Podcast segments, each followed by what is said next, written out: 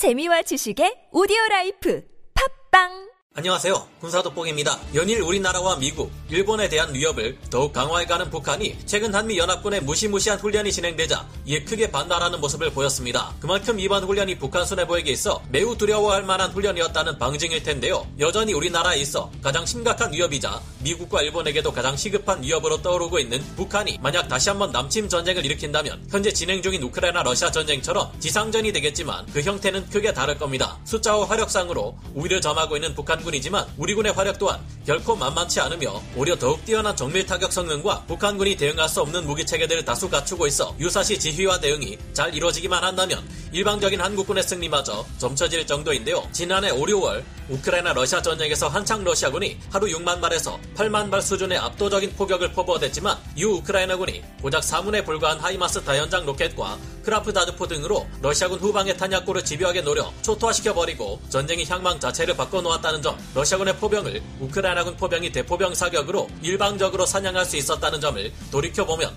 무기체계 성능과 우위는 전쟁에서 절대 간과할 수 없는 가장 중요한 요소입니다. 과거와 달리 우리 군의 장비와 무기체계들은 질적인 면에서 북한의 무기체계들을 크게 앞서고 있는데요. 그러나 최근 북한에서도 중국과 이란 등의 도움을 받아 기존의 노후화된 무기체계들을 현대화시키고 성능을 강화하고 있습니다. 우리 군의 무기체계 대부분이 북한에 비해 우위에 있으나 핵무기와 미사일 개발에 전념해 온 만큼 이 분야에서는 다를 수도 있을까요? 오늘은 지난 시간에 자세히 들여다보지 못한 북한의 여러 무기체계들과 이에 비교할 수 있는 우리 군의 무기체계들을 비교해 보겠습니다. 대한민국 K9대 북한판 짝퉁 K9 신형 주체 107년식 155mm 자행형 곡사포 2018년 9월 9일 북한 정권 창립 7조년 열병식에서 갑자기 등장해 반향을 일으킨 북한판 K9 주체 107년식 155mm 자행형 곡사포와 우리군의 K9 자주포 원본을 비교해 보겠습니다. 우리군의 K9 자주포를 쏙 빼닮은 이 북한의 신형 자행포는 K9을 쏙 빼닮았으며 중국의 PLZ-45 자주포나 이란의 알라우드2 자주포와 매우 닮아 있기도 합니다. 이 자주포는 포탑 우측면에 레이저 경보 센서가 있어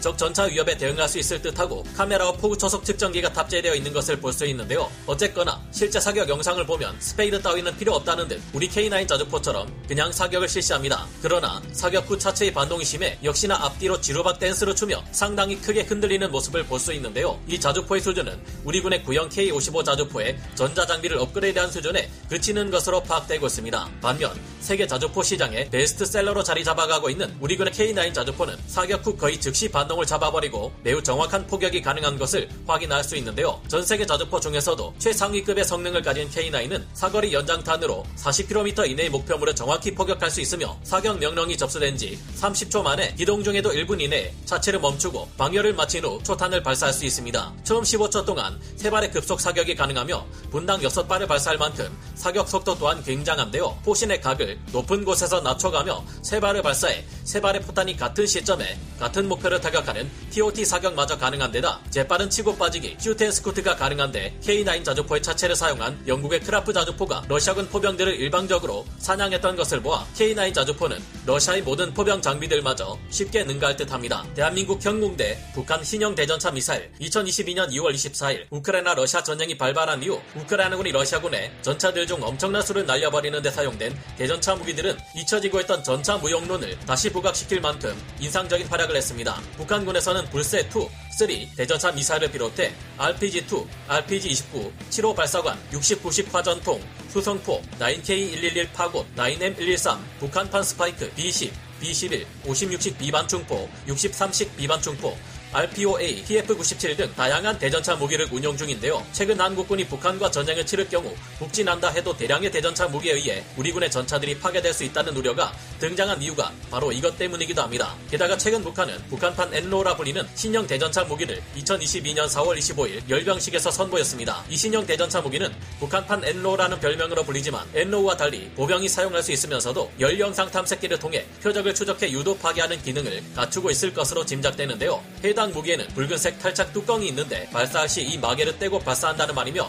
이는 곧 이를 통해 발사되는 무기는 열 영상 탐색기를 갖추고 있을 가능성이 높기 때문입니다. 다만 제블린처럼 전차에 취약한 상부 장갑을 타버텍 방식으로 공격하는 기능이 있는지는 의문입니다. 그런데 2016년 2월 26일 북한은 새로운 대전차 미사일을 선보입니다. 조선중앙 텔레비전이 밝힌 바에 따르면 이 대전차 미사일은 세계에서 사거리가 가장 길고 저격 보총수가 쏜 것처럼 정확하며 경량화되어 기습에 용이하다고 하는데요. 이 무기로 열압력탄 버전을 발사하는 영상도 공개된 바 있어 모여있는 보병들에게도 위협적이며 일반 탄을 쏠 경우 폭풍으로 보이는 전차를 전면에서 격파하는 파괴력을 볼 때 우리군의 M48 패튼 계열 전차에게는 큰 위협이 될 것으로 보입니다. 이 대전차 무기는 명중률도 높아졌고 천마 계열 전차나 고속정에도 장착되는 만큼 미사일 탐지 장비가 없는 차량은 주의할 필요가 있어 보이는데요. 그러나 사거리 5.5km라는 선전은 믿을 만한 근거가 부족한 것으로 간주되며 우리군의 K1 전차, K2 표 전차, M1 에이브람스 전차 등의 전면 장갑에는 별다른 영향을 주기 어려울 것으로 보입니다. 반면 우리군의 현공 대전차 미사일은 우크라이나군이 전쟁의 향방을 뒤집는데 큰 도움을 준 제블린조차 능가하는 대전차 미사일인데요. 현궁은 정면으로 공격이 가능한 것은 물론 취약한 적 전차의 상부 장갑을 top attack 방식으로 공격할 수 있으며 주 야간 사격이 가능한 것은 물론 균질 압연 장갑 기준 900mm를 관통할 정도로 관통력 또한 뛰어납니다. 여기에 파이어 앤 포겟이 가능한 데다 무게는 Javelin보다 가볍고 저렴하면서 Javelin과 달리 거의 즉시 발사가 가능한 강력한 무기인데요. 유일한 단점으로 약 2.5km에서 3km에 그치는 사정거리가 언급되지만 해외 수출을 위해 최근 최소 4km 이상으로 사거리 연장형이 개발 중입니다. 그런 만큼 현재 우크라이나 군에서도 도입을 원하는 무기인데요. 한국 K-21 장갑차 대 북한 M2010 APC 준마 북한군의 장갑차 전력은 어떨까요? 북한은 2100여 대의 장갑차를 보유하고 있으며 가장 널리 운용되는 주력 장갑차는 VTT-323 승리 장갑차입니다. 북한은 이 장갑차의 대전차 미사일, 휴대용 지대공 미사일, 박격포, 107mm 다연장 로켓 발사기 등